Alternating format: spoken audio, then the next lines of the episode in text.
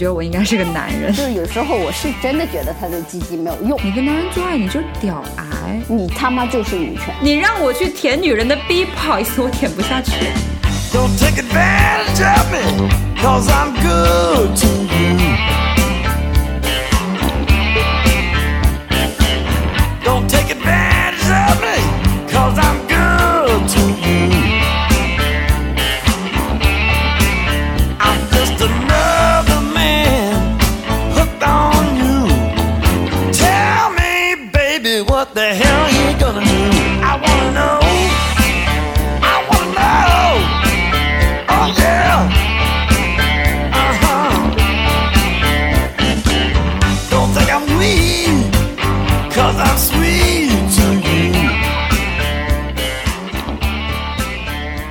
大家好，我是准备开开心心过十一长假的乔乔。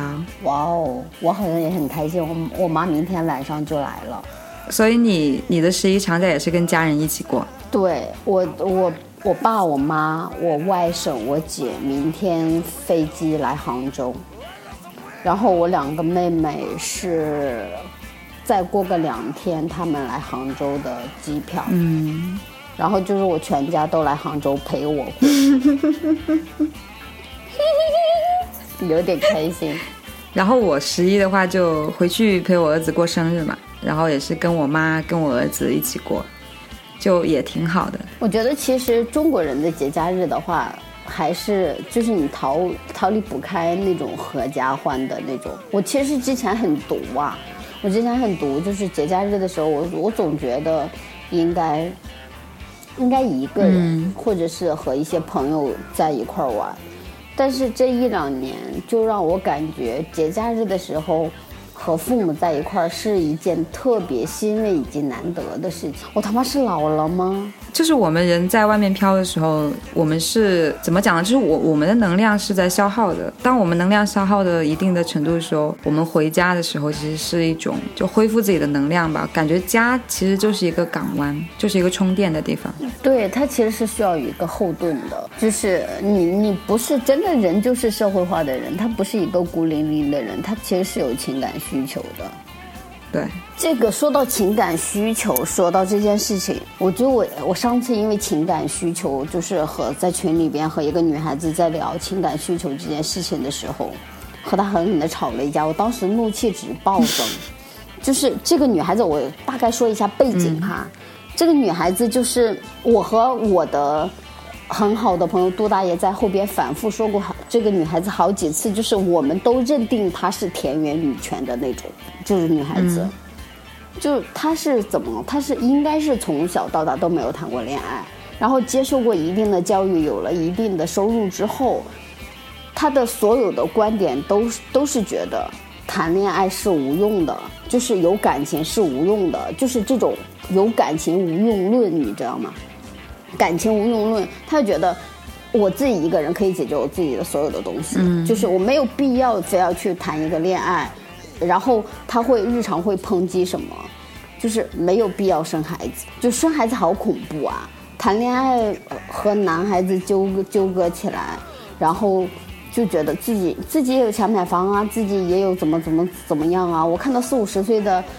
人也活，呃，单身的人没有结婚的人也活得很好啊，我自己也可以啊。就是我觉得独立的人也不应该是一个没有感情状态的人，对不对？一个人独立跟你追求爱情、追求一个正向的亲密关系，这个没有不互相冲突啊。对，我觉得是没有互相冲突的呀。就是极力的有时候去追求独立，或者是排斥亲密关系，不是说因为。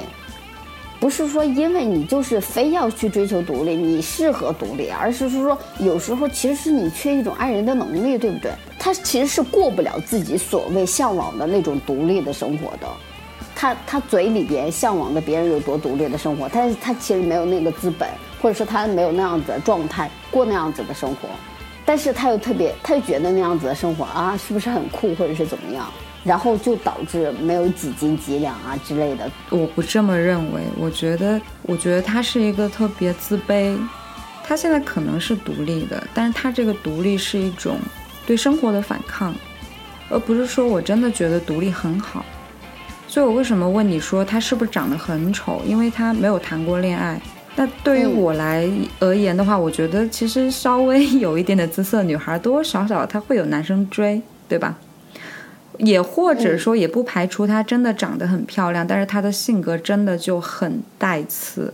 嗯所以，当有男生在追她的时候，她第一反应就是你不是真的喜欢我，你只是想羞辱我或者怎么样。所以，嗯，我觉得她其实活得很痛苦的。凡是大家会涉及到社会敏感的一些点的话，他都会很扎人的、很愤怒的跳出来。你知道那种愤怒吗？群里面有人怀孕，他偶尔就会跳出来是说生宝宝太痛苦了。就是你知道生宝宝这个过程有多难吗？你知道那个女人生孩子要经历什么吗？你知道有多痛苦吗？这个事情千万不要做，就生生孩子就是对女性的扼杀，就不能做这个事情。他自己特别震怒，你知道吗？就是你，他好像永远都拿了一根长矛。然后不允许别人靠近，不允许别人评价他，或者是甚至是不允许别人看他。我觉得就是好像有一点眼光去去扫射他或停留他的时候，他就会拿着这根长长矛来刺来刺去。就你感觉他的状态就时刻是身为一个女性身份的人的状态，他是格外紧张的，他不松弛。我之前其实不太想过多的评价，因为毕竟是女性同胞。就其实有时候其实挺纠结的，就是你感觉，你感觉她是同类，但是你觉得好像应该支持的时候，你又觉得有点奇奇怪怪。哦，我我从我从来不觉得，我从来不觉得我会跟某个女性是同类，哎，我从来不会因为性别而划分自己与这个人是否是同类。因为你你知道，就是对于性别认同这个事儿的话，其实我们在上课的时候，老师也跟我们讲过，我们的性别认同它是分为两类的，一个是生理性别，生理性别也就是说，我们的生殖器是男还是女，以生殖器来划分，我们是男是女，这个是生理上的性别。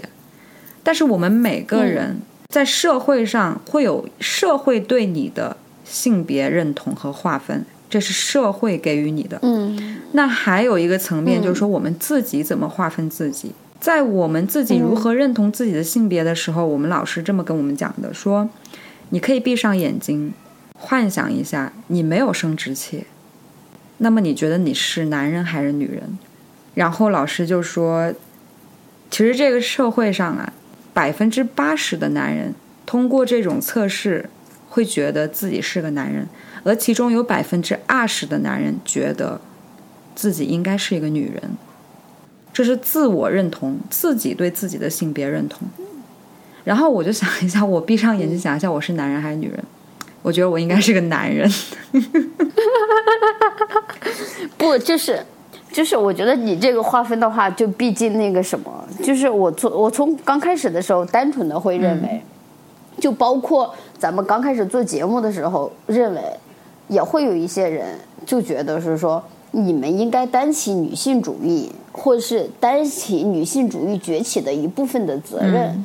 就你你你很难你在没有完完全全明确或者是特别坚信你自己做什么一个什么事儿的时候，或者是在一个特定的场景下，你其实是会混淆自己的一些观点的。就比如说他刚开始，因为我们其实，在那个群里边四五年了，三四年了嘛，然后刚开始的时候，你会觉得大家都是同是生在职场中，或者是在职场中女性遇到的一些问题，其实可以感同身受。所以说，在一些问题的时候，你会觉得大家在遇到同一个困惑的时候，你会有一个相同的阵线的这样子的一种感觉，所以你就会觉得是说你和他是不是一个同一个阵营的人？那在相同的女性遇到这样子的问题的时候，你是不是应该对她有所宽容？你是不是应该团结在一起？其实是会有这样子的困惑，但是在我从去年开始到今年，我渐渐的把自己从这种处境中剥离出来了，就是因为现在整个的语语言环境，就是大家在说女权的时候，其实已经有带侮辱性或者是羞辱性，就是性别对立感其实是很强的。所以你还是觉得，如果说把你跟那些人划分在一块儿的话，你会觉得他在侮辱你。我觉得会，我我就很明确的觉得，因为咱们毕竟也是做这个事情，咱们其实相当于，不是说不是说有多那个什么，你我觉得说先锋女性有点可能摆的太高，说一些和现实社会中的女性有所不同的话，我觉得咱们起码还是配得上这个，配得上那个什么的，然后。大家会在这种情况下，会把你莫名其妙的拉入到那个，就给你下一个标签，你就是一个女权的人，嗯，你就是和社会，你稍微你你他是不允许你表达的观点让他们不舒服的，他们性别对立感特别强，他直接会冒出来一个观点，你他妈就是女权。其实我对男人的这种脆弱啊，我把它我把它表达为脆弱，呃，我是能理解的。因为，在我这么多年接触的男人当中，我并不觉得男人比女人坚强多少。他们并不比女人更加的博学，也不比女人更加的有能力。但是社会赋予他们的是你必须能行，你不能不行。而且你要知道，以前在我们社会当中的话是男人主外，女人主内的，对吧？那么男人就象征于说，他可以更多的机会。他有更多的权利去接触更广的视野、更高层次的思想，所以他们习惯了在女人面前以一个老师自居。所以这就是为什么我们在做这个行业的时候，有些男性来咨询我们，他没有办法做到礼貌，因为他觉得他没有办法低下自己男性的头颅来问一个女人自己身体上的问题。所以我是能理解的。男人很脆弱的，我跟你讲，男人真的很脆弱。男人的自尊真的吹弹可破，但是男人为什么莫名的自信呢？首先，第一是我们社会跟我们父母的教育，对吧？教育男孩一定要勇于表达自己，对吧？要积极向上，要努力争取，所以教育促使他们有这种自信的这种特质。而女生呢，永远是要含蓄。啊，不能表达自己，你要含蓄，要有个小大家闺秀的样子。所以男人会比较自信。还有一个原因就是说，男人他必须得通过这种外表表现出来的自信，也算是给自己一种心理暗示吧。所以为什么我我其实很刚接触我的人都会觉得我这个人很有攻击性，但是我并不觉得我有攻击性，我只是愿意表达自己的想法而已。但是站在他们的。想法当中，他们觉得女人不应该表达自己的看法，女人就不应该表达自己对性的看法，女人就不应该表达自己对婚姻、对社会的看法。嗯，所以他会把你正常的表达而当做是一种攻击。所以我觉得，而且很多女人会怎么样？很多女人会把男人会把男人神化了，你知道吗？你觉得男人就应该怎么怎么样？男人就不能脆弱？呃，男人就应该养家糊口，然后怎么怎么样？但实际上，然后这个男人其实做不到。我我其实我现实生活中啊，我发现很多男人是没有责任心的，很多男人的责任心极其的差，能力也相当的一般。有一次我们去团建的时候，就是嗯，晚上几个领导就坐在一块喝酒嘛，聊天嘛，那就聊一些自己的。私生活上的事情也会聊一聊嘛，就就不会聊工作了嘛，然后大家都像朋友一样。然后当时就有两个男的就在那聊，说女人很烦，说自己的女朋友这个也不行，那个也不行，然后又特别作，然后就怎么样。然后当他刚开始表达这个时候，我们会觉得说，哦，还会劝一下他，对吧？说，哎呀，女孩子嘛比较小，刚出社会，你要照顾一下他们或者怎么样。这两个男人，你会发现，就是说，他一边在抱怨自己女朋友没有能力，他一边又特别享受自己的女朋友没有能力，因为在他嘴巴里面说出来就是，女人不行，女人能做什么呀？女人离开了男人什么都做不了。嗯，就是他们这种男性意识特别的强，就哪怕是你的领导是一个女性，她也一样能说出这样的话。而且，在我认为，他们找的女朋友，他不是说我找的女朋友正好是这种类型的，而是他们其实就是奔着这种类型去找的。所以总结一点就是，我觉得男人就没什么特别的，女人她也不是特别弱的。本身层面上，男人跟女人是一样的，只是社会赋予了一些男人应该拥有一些男人气质，所以，但是他们大多数人的能力又够不着，你明白吗？所以就会产生这种特别矛盾的心理，就是他没有办法去应对面对一个。独立女性，这就是为什么你在表达你的独立女性思想的时候，男人会狠狠地抨击你的原因。但是现在“女权”这个词的话，确实是带贬义。对我现在就因为其实现在搞性别对立搞的，包括微博上有很多女权拳手嘛。就导致“女权”这个词，它其实现在变得就根本就是一个贬义词。就大家好像就是性别二元论嘛，对不对？就男是男，女是女，就我我我就是男女就是是对立的关系。就是现在的女权其实发展成了一个，它其实是发展成了一个往商业那一块走了，你知道吧？就那天的时候，商业女权嘛，对赚钱的。就那天的时候，我不是。呃，进了一个社群嘛，然后那个社群的话呢，其实是一个宣扬女权主义的这么一个公号的社群。其实我看他们的文章，我觉得还可以，三观的话也不是特别歪。但是我进了那个群之后，我就觉得，我就觉得这是一个商业行为。我我还发现一个特别搞笑的事儿啊，就是你们有发现，就是说，在只要你进入到一个女权群里面，里面八成的女人。要么就是双性恋，要么就是同性恋，只有两成的女人是异性恋。你没有发现这个这这种现象其实很很很有意思吗？我没有，是因为我从来没有和女性深度的接触过，因为我觉得我应付不了这种关系，你知道吗？嗯，就不你还不够战士。就我应，我就我就死，就是我其实现在就承认了，我就不行，我就应付不了这种关系。我为什么？我当时你知道，我跟我大学室友决裂的那一次，是因为咱们录了一期节目，录了一期节目里面就讲了一些就曾经恶心的男女的事情，我就讲了一下大学我们寝室室友偷钱，然后导致让我伤害很深的那件事情。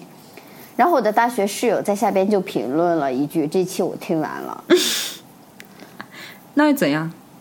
那又怎样？后来之后，后后来之后就互相再也没有联系过。我很能应付这种的，就是你阴着来，我也能阴着去。我觉得你你要是明来，丢那老毛，撕逼，不管是跟男人还是跟女人，我都不怕的。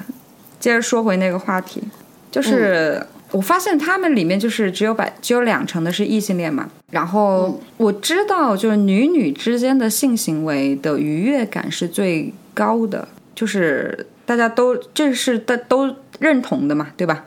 嗯，对。但是他们传导的一种观念让我没有办法去认同，就是他们传导观念并不是说在性愉悦这一块儿，而是他们传导的观念是，你作为一个女女权主义者，你就不能跟男人做爱，你跟男人做爱你就屌癌。嗯，我刚刚还在跟朋友聊这个事情，这个我就没有办法接受了，对吧？虽然说鸡巴有时候不好用，但是有总比没有好呀。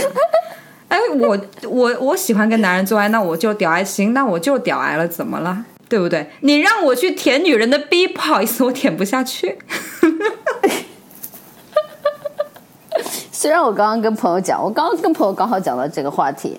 我说，男人虽然没有用，嗯，就是有时候我是真的觉得他的鸡鸡没有用，可能可能我大多数时候都在考虑他的舌头够不够用，对不对？但是我可能也是只考虑男人的舌头够不够用。就是，但但是你会发现，就是说，很多女孩啊，她其实并不是，并不是同性恋，她是被这种观念给，就是你会发现，为什么就很多女孩。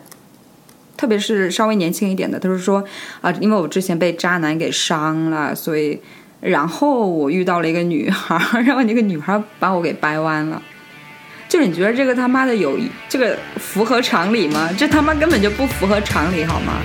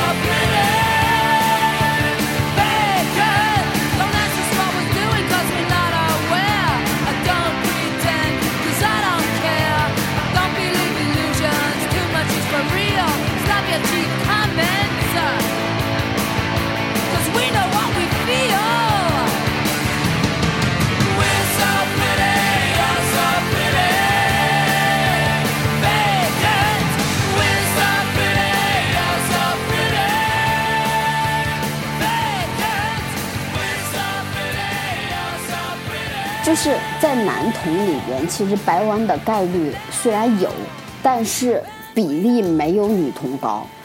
女童女童很容易因为什么事情，比如小时候家庭不幸不幸福，对，然后自己在谈恋爱的过程中，可能第一段恋爱、第二段恋爱恋爱经历也不行，他就觉得是说我不能找异性谈恋爱了，我就得找一个女童，因为我为什么这么说？是我在上大学的时候，我们班里边有一个很明确这样子的例子，有一个女孩子，重庆的当地，重庆离婚率特别高，然后这个女孩子就从小陪她爸妈长大的，她就是一个双性恋，她就她每她是同时谈哦，她是谈完有同时有男朋友有女朋友，和男朋友吵完架之后就跑到女朋友这边，然后求女朋友安慰她。所以他们这种群体就是性传播疾病的桥梁，是我们防治性传播疾病的重要人群。就是他，抓住他。就是这个，其实就我觉得，其实，在做这些事情的时候，或者是在成为这样一个群体的时候，女性这个群体其实是没有男性这个群体足够的纯粹的，我是这样觉得的。嗯，他们会延伸出各种各样的东西，它不像是我我在我看来的男性，他大多数时候都是行动化一。或者是我我我有一个什么样子的目标，好像整个群体都会因为这样子的一个目标去去做去进行，他是有战斗力的，他是更像的是一队一队的战士去做这些事情，但是在女性这边的话，它就会延伸各种各样的东西。男性思维跟女性思维本来就不一样。男性思维的话呢，它会比较直线；女性思维的话，就说白了，就女人的小心思太多了。而且女人，我觉得女人对女人之间的感情啊，不说全部吧，大部分存在于利用关系。嗯，我不管是利用你这个人去赚钱也好，还是利用你这个人提升我自己也罢，反正就是，他会你会发现有这种行为，就是说，女人特别喜欢拉帮结派。就比比如说是这样子的，我我觉得我我跟你聊天，我跟你悄悄聊天是这样，我我你有什么观点不认同我，你会说我这个观点不认同你。你比如说你说偏激了，我就会说你这个偏都观点偏激了。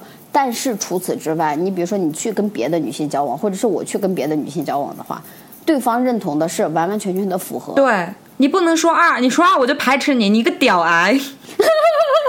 猪猪，你要口爱是吧？你个屌癌，我不是屌癌，我口爱只用男人的舌头好吗？那你就舌癌。但是其实是这样子的，就是女性群体里边很难很难接受一个和他们观点相悖的人存在的。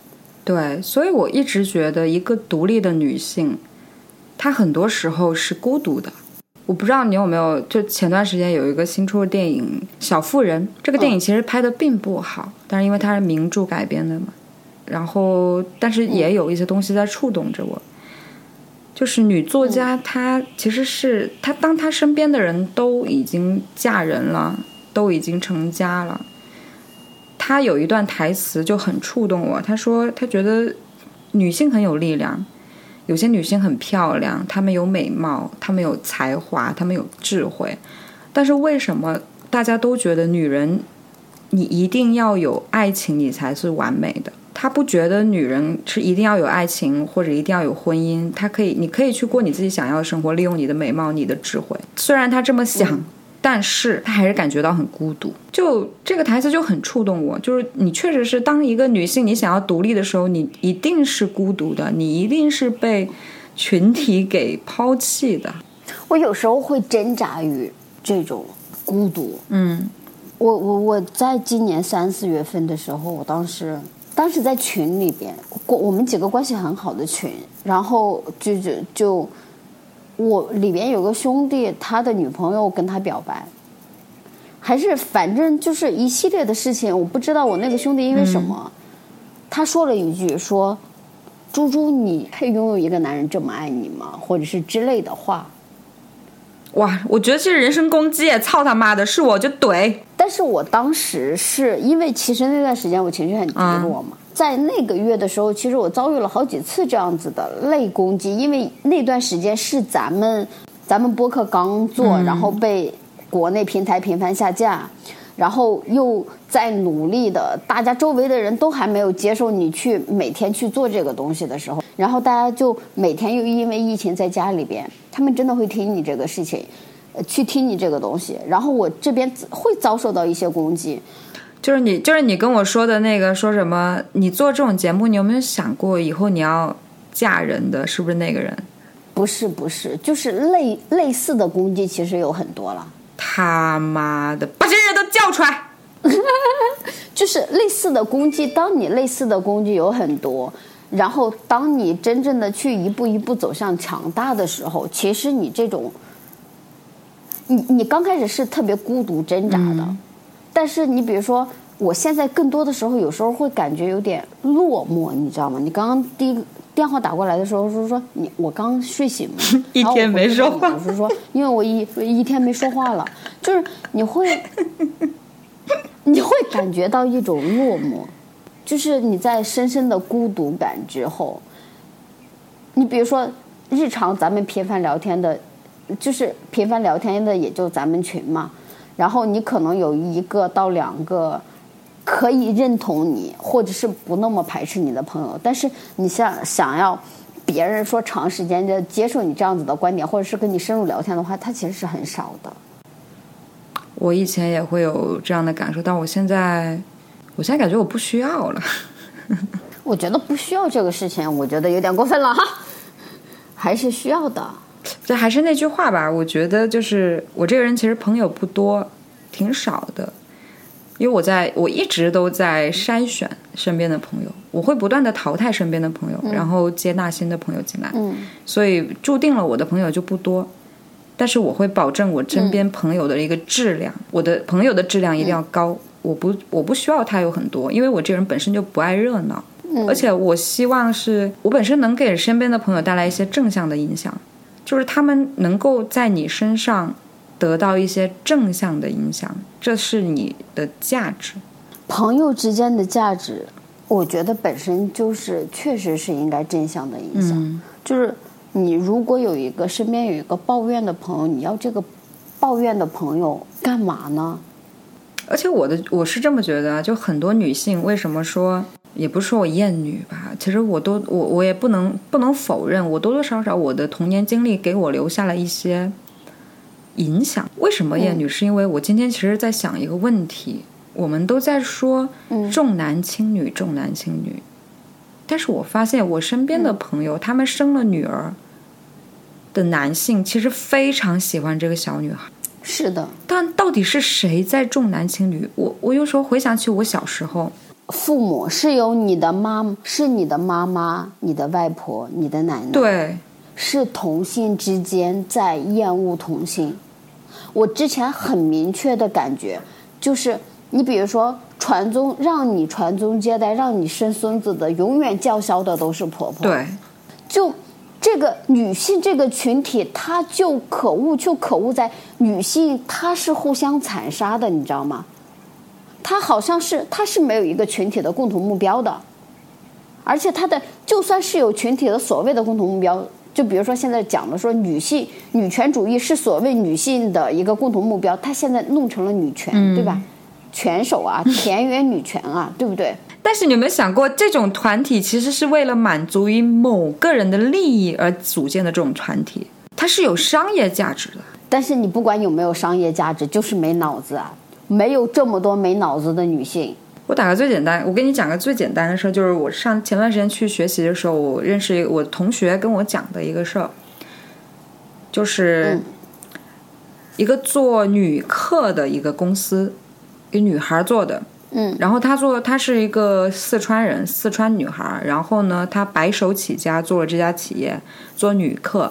所谓的女客是什么呢？其实就是女德课。就是告诉你女人应该如何去掌控男人，女人应该怎么样成为独立女性。OK，收费非常的贵，他们做线下课，最便宜的课七千、最贵的课最贵的课三万，而且都是一些什么家庭主妇去做。报名的人、参加的人八成都是家庭主妇，就是他们会把这种田园女权的思想宣扬出去，把它做精了，然后把它作为赚钱的手段，赚的是谁的钱？还是女性的钱？你觉得你被这种思想给熏陶了？你觉得你被这种思想给贯彻了，而怎么怎么样的？最后你的钱掏给了别人口袋里了，别人成为独立女性了，你他妈还在想着怎么去套牢男人？现在的现状就是这样，就特别可悲，你知道吗？而且像那个什么做女权的那种社群的，我其实特别想吐槽是什么呢？就是一堆大学生在群里面讨论女权，你们有什么资格讨论女权？你们花着父母的钱。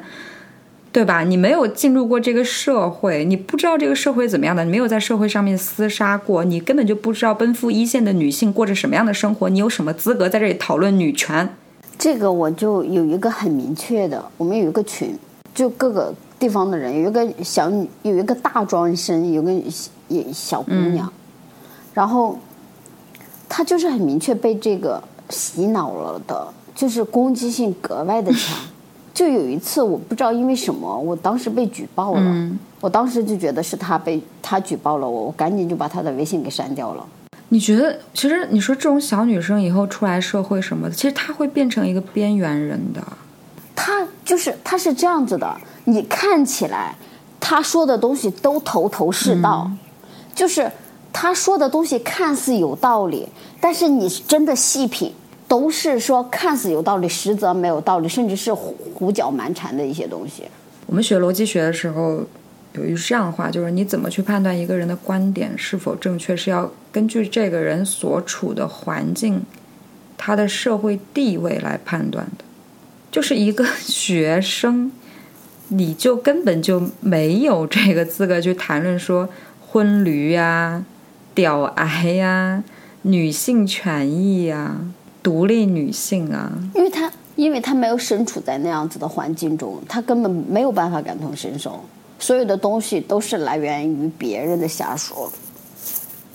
就我觉得现在最多的女性是最多的这种女权是什么呢？就是她可能在生活当中确实受到了一些压迫，可能是源自于她的这个性别的，但是我觉得啊，大部分还是源自于自己无能为力，能力太弱。然后呢，但他现实生活中他没有办法去反击，他只能在网络上反击，所以就形成了这股风气，就是网络上的女权主义。我们有一个老师，我觉得我挺佩，我挺佩服他的，就是我觉得他是他是真正的真正的女性主义，因为他本身是做性教育这一块的，然后嗯他自己有抚养了十五个艾滋病的儿童，然后都是女童，嗯。现在只剩下七个了。然后我就一直在想，就是所谓的女性主义，不是说我们要去学校里面去宣扬啊，女性要独立或者怎么怎么样，而是你的视野，你应该是看到那些需要帮助的女性，那些基层女性，她们才是真正需要帮助的人。我其实简单的说，我觉得你如果都做不好你自己的话，其实是没有权利去谈所谓的女权主义的。如果你作为女性，首先你不能为你自己的，你不能为你自己去争取，不能为你自己不平公不公平的状态去争取，对不能为自己去做出一些行为。你在这种情况下，你去谈女女权主义，我觉得你是不是拖大了？你自己都为自己负不了责。那你在满足你自己的情况下，那你作为一个女性主义，你就应该，你既然能力越大，你就应该承担更多的东西。对，你要去争取相应的权益的时候，那么你的责任呢？大多数女性承担责任的能力还不如男性呢。说实话，我其实我其实是这样子的，我始终觉得就是有很多人他其实是没有考虑清楚的，他没有考虑清楚，他就会做一些行为，然后受伤的就不仅仅你比如说就是自己都负不了责，生个小孩儿，对自己是伤害。其实咱们从客观的角度来讲，你生了小孩之后，如果你你你你你生了小孩之后，你自己你在什么都不懂的时候生了小孩，你职业发展上可能会受到阻碍，对吧？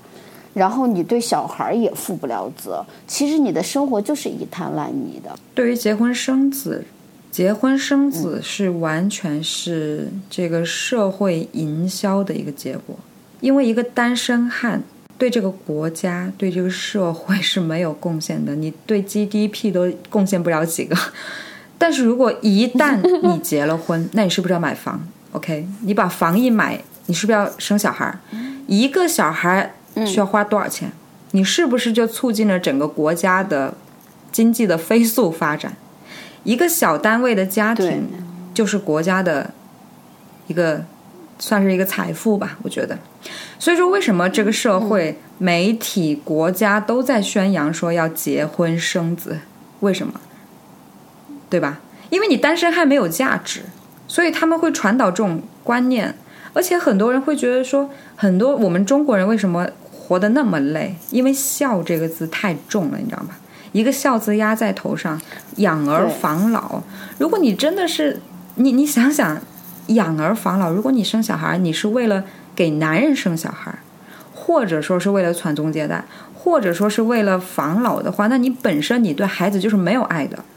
一个没有爱的孩子，对你跟你老公没有爱，你对孩子又没有爱，他在一个没有爱的家庭里面生长出来，那这个人的整个人都是三观稀碎、崩溃的，你知道吗？你怎么让他去爱别人？嗯，但是我们大部分人都是这么过来的。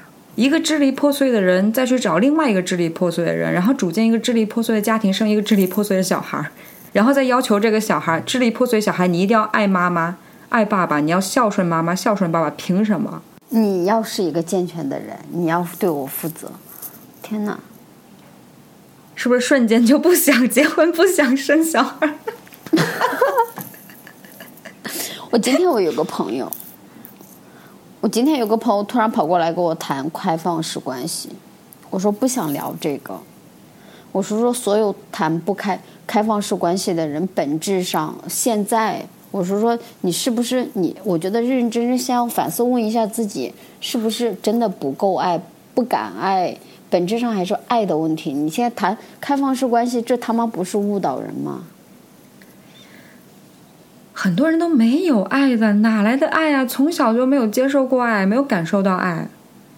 太难了，我觉得，我觉得难是难在什么地方？就是大家都没有爱的滋养，没有爱的土壤，不会表达，不会爱，不会表达爱。然后这种情况下，你不管去是追求家庭，你还是追求独立，所有的东西都是扭曲的。对，跟歪影子斜，反正就是 就是稀碎，彻底稀碎。很很多人的爱情很很廉价，在我认为那根本就不是爱情。我觉得爱情是一定有门槛的，不是说两个人见了面了，聊得好了，荷尔蒙对吧，互相吸引，下面湿了硬了，就就他妈是爱情。这不是爱情，这是动物的本能。真正的爱情它是有门槛的，爱情是一定是要有门槛，是纯洁的。就爱情这个东西，并不是说很。我之前听一个人讲说，男人是没有爱情的，女人是有爱情的。我觉得不是的，我觉得女人大部分的爱情也是很虚的。真正的爱情是你首先你一定是要精神非常富裕，因为爱情它本身是精神上的一个奢侈品嘛。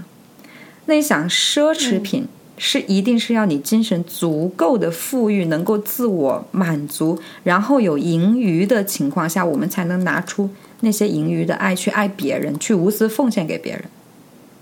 但是如果你自己的精神都非常的贫困，你是一个精神贫困者，你自己都无法满足自己，你就只会去别人的身上去怎么样？去索求，索求，而不是给予，那就不是爱了。你是一个精神乞丐。我就我今天我在朋友跟我聊的时候，我是说你爱是什么？我就说我觉得爱第一就肯定是我说爱第一要义，你肯定是要学会妥协和牺牲的。你比如说，我爱你乔乔，那我是心甘情愿的去妥协、牺牲以及奉献的。我觉得这是爱。如果做不到这个的话，我觉得不配称之为爱。因为两个独立的人的话，因为两个人如果一一旦在一起，他肯定又会有所谓的利益分割以及互相退让或成全。那我觉得在爱整个的体系里边，比如说我爱你，我肯定会放弃，我可能会退让。比如说我就爱你，你生活在深圳，我生活在杭州，嗯，那我是愿意为了咱们这份爱，我是愿意为了咱们的爱能够延长，我为了让咱们的爱更好，我愿意不管是。两个人彼此去换一个地方，还是我去换掉我杭州的地方，我去深圳？我觉得爱的首先，你爱一个人，你肯定是愿意为他去放弃一些事情，你肯定是愿意为他去妥协、去牺牲的。如果没有这些东西的话，我觉得爱就是表达而已。那如果谁都可以说出来，都可以表达的爱，那是爱吗？如我也这么认为，所以我为什么一直说小三儿跟男人是没有爱的？因为一个男人如果真的爱你的话，不会让你背负小三的骂名。对我今天今天我的讨论开放式关系的时候，我就讲到了，他说对方如果爱你，他就是就是他说说他爱的那个人就想要拥有开放式关系，我我就反过去问他，我说说如果我爱你，我是舍不得让你去受委屈的。我觉得人都是自私的，人每个人都是有私欲的，就是虽然。一对一的情侣关系是违背人性的，但这是爱，爱是有责任、牺牲和承担的。就是我觉得我爱你，那我肯定是用自己的道德责任去规范自己，嗯，人性的一部分东西的。那我觉得，那那我觉得这个你本身就是，如果出现这种情况，你本身你选的这个人就是有 就有问题啊，就是他的爱战胜不了他的动物本能，那算什么爱呀、就是，对，就战胜不了自己的私欲嘛。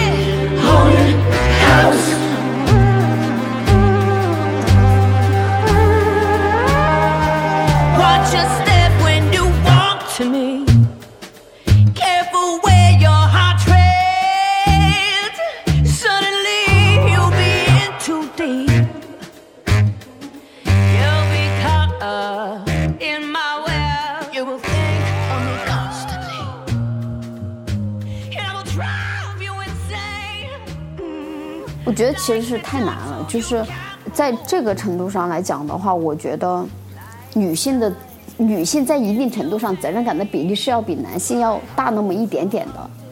就从小到大的时候，我爸始终在给我科普一个观点是什么，就是如果他和我妈离婚的话，他可能会抛弃我们，我妈坚决不会抛弃我们。我当时对这句话的理解的话，就是我爸是一个彻头彻尾的妻奴，是吧？这是 给我妈的褒奖，这是在宣扬他对我妈的爱。但是实际上，你反过来再想一下，就是你你看离婚官司里边，大大多数的女性不管有钱没有钱，她还是要死不活的去争取孩子的抚养权。这个男的和这个女的离婚之后，就算是孩子归属了爸爸之后，母亲也很少就去割裂和前夫之间的关系。因为有一个孩子存在嘛。但是如果这个孩子就一直是妈妈负责，那这个男的可能就消失了。他可能结个婚，有了下一个孩子之后，那曾经的孩子就不是孩子了。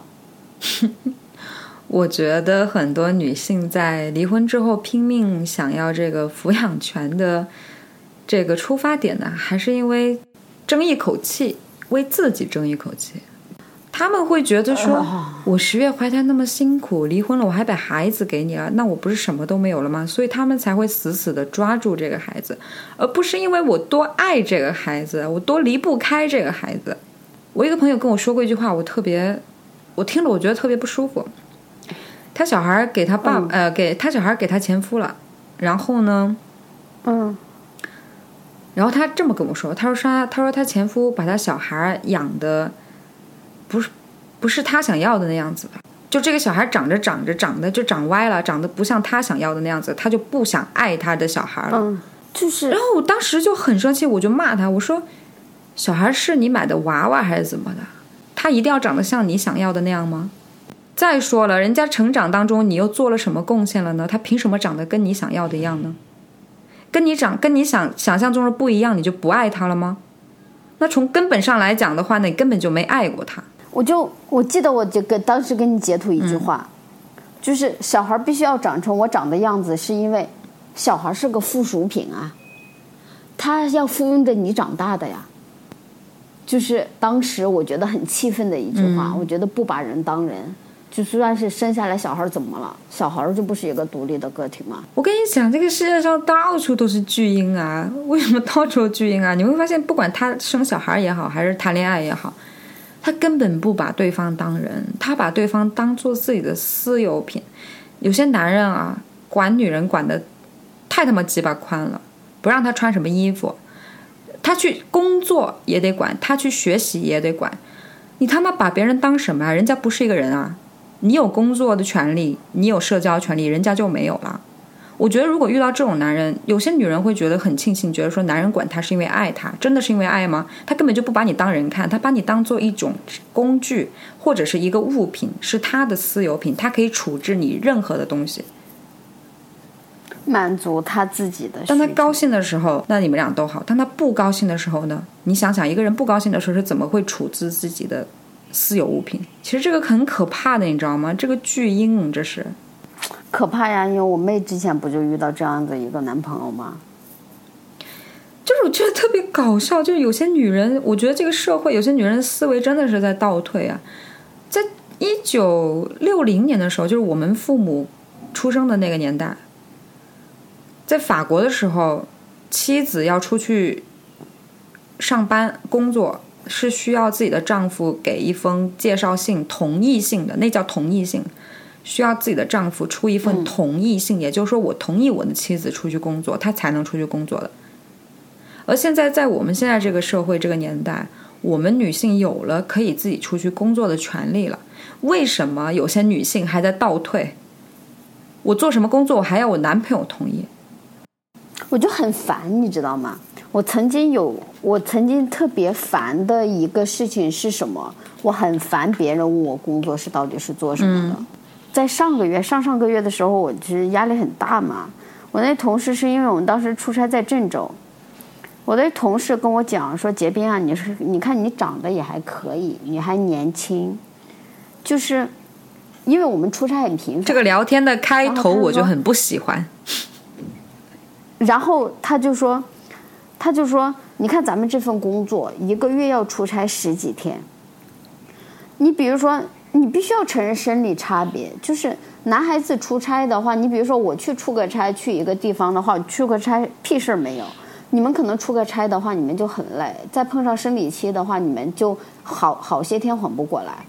这种情况下，你要是再去要强去，再去和别人追求一样的结果的话，你是不是为难自己？当着我们同事几个人在做在做复盘。然后他当时就说出这样子的话，我当时就我就我就因为那件事情，我其实就跟他疏远了，很很，就就和他有明确了明确的疏远。嗯，我就觉得，因为他在说出第一句话的时候，我就觉得不尊重女性，就是你在职场，我觉得你首先你不尊重，不尊重同事，你在一不尊重女性，你不你你这个，我觉得同事之间你不要在意她是不是女性，你首先尊重别人的劳动的果实，以及你尊重别人为这份工作的努力，对不对？我觉得是正常同事之间应该做的事情。第二，你在羞辱我这个女性身份，嗯就是不管我做成什么样子，我觉得这些生理原因在也罢，不在也罢，我觉得不应该作为你拿出来去讲的一个事情。那我既然选择了这份工作，我选择了这样子的强度，那所谓的生理的话，我觉得是应我应该承受的，对不对？哪怕是我承受了压力，承受了身体上的痛苦，我觉得我可以承受。但是没有，你作为一个同事，你拎出来，你用这个东西来攻击，或者是你来说到这件事情，我觉得是不对的。说白了还是他自己的焦虑吧。他觉得说，一个女性跟他在同一条起跑线上去竞技的话，他会有一种 男性自尊的焦虑。对，这是他自己的问题。对，然后对，然后我们部门也就现在的话加一个两个女性，其他的都是呃两个男性，其他的都是女的。就是我们部门的话，其实是一个，确实是是一个适合男孩子做的部门，就是因为我们日常就商务性的谈判比较多嘛。但是我也不知道为什么我们公司的领导就偏爱女性。就是我觉得女性，女性思维有女性思维的好，她会更加的柔软，更加的细腻。它会带有一些感性的成分在里面，因为有些工作它其实不是说你单纯靠理性可以胜任的，对吧？它毕竟是人与人之间的沟通，它还是需要有感性的东西在里面。男性思维也有男性思维的好，所以其实我觉得没有必要那么偏激的一边倒啊，或者怎么样。就每个人有每个人选择吧，但是就是说，说实话啊，虽然我们说你选择结婚做家庭主妇那是你的选择，但是我觉得有时候我们在做选择的时候，我们应该思考的问题是：我这个选择，我这个观念到底是我自己想要的，还是这个社会这个群体强加给我的？就很多人分不清楚这一点，就是这个事儿我到底是我自己想要的，还是这些媒体、这个社会、这个群体强加给我的？嗯，是不是自己的自主的？对，还有现在这个社会，其实说到养儿防老或者什么样，我觉得其实社会的责任也是有的，因为本身按道理来说啊，养老是社会的责任，但是呢，呃，太多老人了，社会是负担不起的，所以呢，他们就发明了这个叫什么孝道这个东西啊，就是你年轻人你要尽孝，你来分担一下社会养老的这个责任。所以发明了孝道这个东西。就如果以后社会发展成说我们能够进步到社会可以承担我们养老的责任的话，那么是不是我们的小孩儿他就能够稍微轻松一些？是不是生小孩的人他也能够想明白、想清楚自己生小孩到底为了什么？所以当下你觉得你是要生小孩还是不生小孩呢？我觉得我始终都觉得我，我就算是不结婚，我觉得我也会生小孩，在一个合适的时间。就是我觉得生不生小孩这件事情跟我结不结婚，首先我觉得没有多大的必然的联系。嗯在我看来，就是我觉得，首先我要生这个孩子，是因为我想要一个孩子，我是因为爱我想要一个孩子，而不是说说我真的是结婚为了传宗接代想要生一个孩子。嗯，所以说其实生小孩这件事情是没有一点好处的，而且你想小孩儿，你说小孩长大了对吧？在一个我们现在大部分这种家庭的环境里面成长起来之后，他如果有出息了，他是一定会离开你的。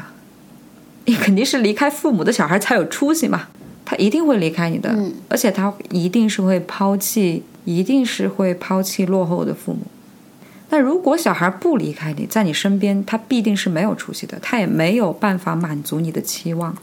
所以生小孩其实本就是一件没有任何好处的事情。所以生小孩之前一定要想清楚。我我对我朋友曾经说过的一句话，有一个还蛮深的，就是有一个突然的感悟。我朋友突然那一天跟我讲，他说说他过了三十岁啊，他看到有一些小孩子、女孩子，因为他是男的嘛，他会看到一些小生命，他会觉得突然身边是有活力的。我后来我在想，其实社会有时候要求你生小孩儿，他其实是通过一些外在的因素在延长这个人的生命价值。就有的人他其实自我满足感其实是少的，就是他其实是给不了自己那么多东西的，或者是他其实赋予不了自己那么多价值，他其实认可不了自己那么多价值。精神贫困，那他的对精神贫困，他到了一定的年龄阶段，或者是他到了一定的情况下，他会因为没有办法满足自己，他会格外的孤独。嗯，那一个小生命的出现，它其实是会延长他的精神满足的，延长他的整个的世界的。哦，但你那你这么说的话，我就觉得更可怕了。对，然后我当时我朋友跟我讲的时候，他说，因为他每天除了工作就是工作嘛，他说他他会觉得看到一个小孩子之后，就会自己生命会焕然一新。我就觉得，我天呐，人好可怕呀！人的一辈子，人在因为你从小长大的环境中，父母没有给你更多的爱，不不能你自己不能在自己的生命里边给自己提供这么多的精彩，你需要一个新的生命来延长你对整个生命的渴望。你需要你把你自己对生命的渴望，你对生命的精彩这些寄托，去放在你小孩的身上，这不就是大部分的人做的事情吗？一个悲剧的诞生，把你的生命的重量放在一个小生命上面。哎，你说到这个，我就想起一个很很也是一个现象啊，就是你有没有发现现在就是我在一个群里面，这群里面都是女孩嘛，十个女孩八个女孩都养猫，而且养的不只是一只。而且我还发现另外一个事儿，就是有一个女孩，我是听另外一个朋友讲的，那个女孩呢，一个月赚不了几个钱，然后还要还信用卡什么，其实说养活自己都很难，但是他养了四只猫。我在想，他们其实是，比如说我年纪小的时候，我没有这种能力去生小孩的时候，我就养猫来寄托我的情感。等到我到了一定年纪了，我遇到了一个可以结婚的人，然后我就生个小孩，然后再把我的情感寄托在这个小孩身上，这就典型的精神贫困啊！就太可悲了，就怎么能这么可悲呢？而且十个女孩八个养猫，哇，这个就是我这种现象会让你嗯，又不太解。他们把我，我觉得他们把过多的精神需求弄在了猫的身上，过多的精神需求弄在了猫的身上。他们比如说，他们觉得嘴累，他们想要通过猫去解压。让宠物来陪伴你，这个点是没错的。但是我只接受于什么呢？小孩养宠物，老人养宠物，残障人士养宠物。我不接受的是，年轻人在没有经济条件允许的情况下，还在养一大堆的宠物，这是一种病态。就相当于是你没有这样的经济能力去喂养你的快乐，然后你还不断的刷信用卡。来喂养你这个膨越越胀越越膨胀越大这个快乐，这个东西它会把你吞噬的，它是一种病态。而且现在的猫，我跟你讲，它也是一种消费主义的一种催眠。我发现这个社会对女性的关心关爱其实很多，真的很多。你很少会看到有人标榜说我们要关爱男性，很少。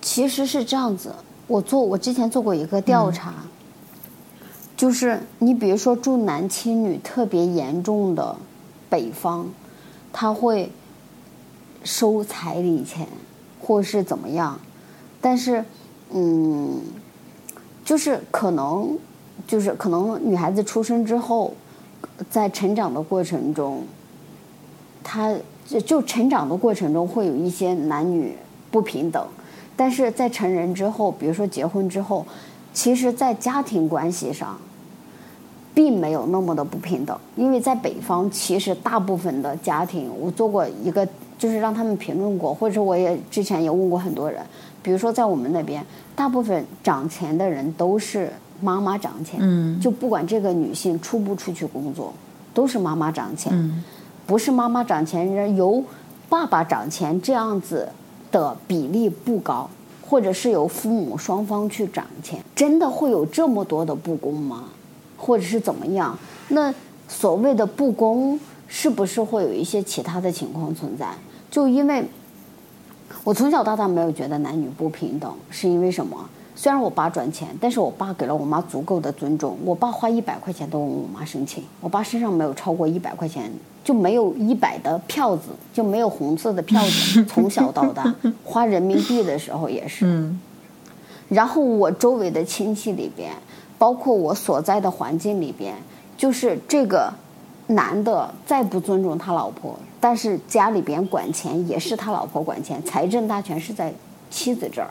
嗯现在更甚的是什么？结婚的时候一大笔彩礼钱就在女孩子那边，然后如果呃大笔彩礼钱在女孩子那边，女孩子陪嫁又会陪去。你比如说结个婚，可能这个女孩子手里边就握着三四十万，就这是正常的，在我们北方属于正常的情况。可能男的身上一分钱都没有，那女的身上就三四十万，那可能在整个家庭发展的过程中，这个女孩子是这个女的是收手上都是握着一大笔收入的，也是几乎是整个家庭的财政的掌权者。而且现在社会上的话，到处都在呼吁要关心女性，对女性的关爱，包括我们做这一行的，很少会有人说提倡说要关注男性。包括我们那天学习的时候，但是虽然说所有的老师都是女性，但是他们讲到的话题永远都是关注于女性，连男性的一些问题都很少聊到。然后我就当时就在想，男性难道不需要关爱吗？男性其实本身就很脆弱，他们不需要关爱吗？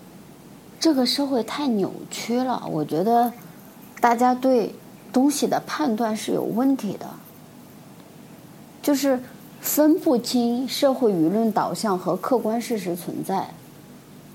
你说换位思考一下，如果说现在抛开性别，一个女人出生下来，任务你的义务是什么？你的义务就是养整个家庭，养家糊口，然后你还不能说累，你还有累还不能轻谈，你不能说自己不行。你第一次做爱的时候时间很短，你怀疑自己早泄，你还不能说出来。你觉得你能承担这种压力吗？我觉得大部分人都要崩溃了吧。真的其实不不合适，我觉得确实。然后你还要听，然后你你的对象还跟你讲说，要结婚可以，你得有车有房，你还得给我二十万的彩礼，是不是啊？这太重了，这个担子。其实，而且，而且，而且，有时候我很反感别人把说生孩子这个东西挂在嘴上。嗯就有一些女孩子女权或者是怎么样，就是说，那应该的呀。那我那你要不你生孩子吧？首先，第一，生理属性我觉得是改变不了的。你用生理属性去反驳这件事情，我觉得是极其愚蠢的一件事情。因为生孩子这件事情是共同决定的，对不对？你又不是你是医属吗？你是为了他生吗？对吧？做决定的是你，你凭什么就两个人结合了，然后你反过来再说一句，你给我彩礼原因是因为我能生孩子，你不能生孩子。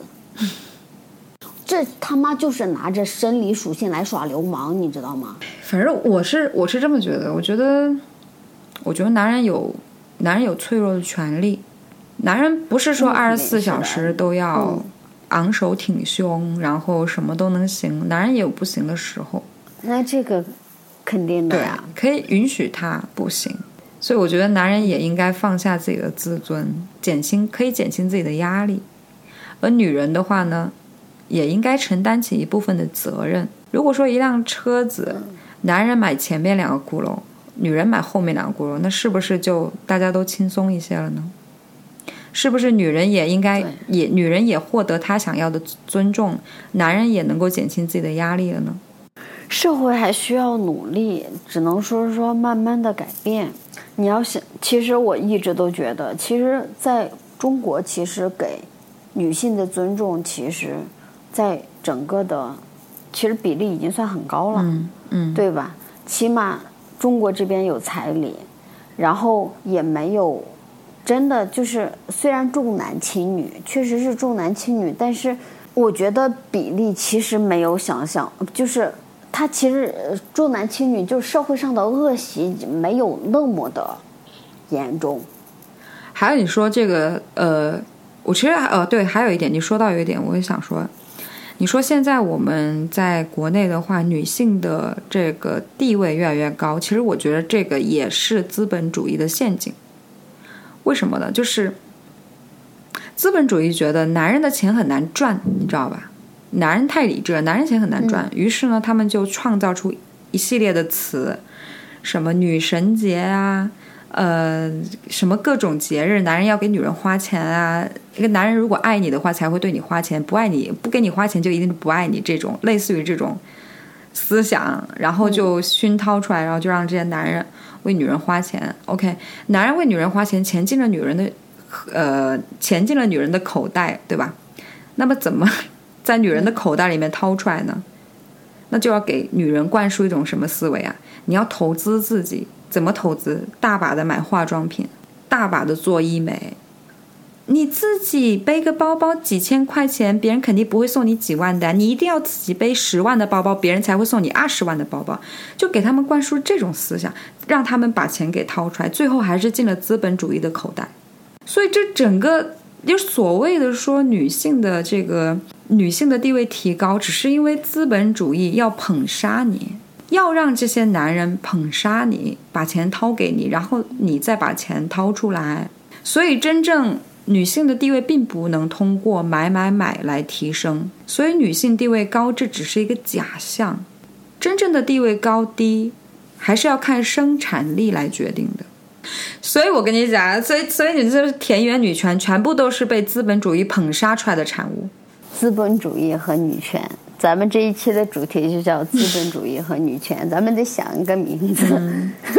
资本主义过不了审，不，咱们节目也不存在过审。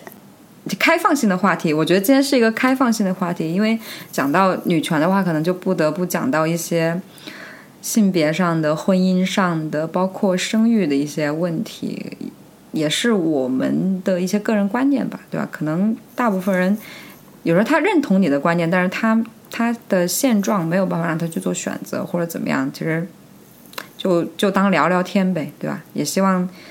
其实我主要是想呼吁一下大家，就是说，男人不要太给自己太大压力，然后，嗯，男人也应该多关心一下自己，不要把钱拿去做舔狗，应该给自己更多的一些自我提升。女人也应该多关心一下男人，然后不要哄抬自己的逼价，逼不值钱的，你知道吗？一碗多少钱？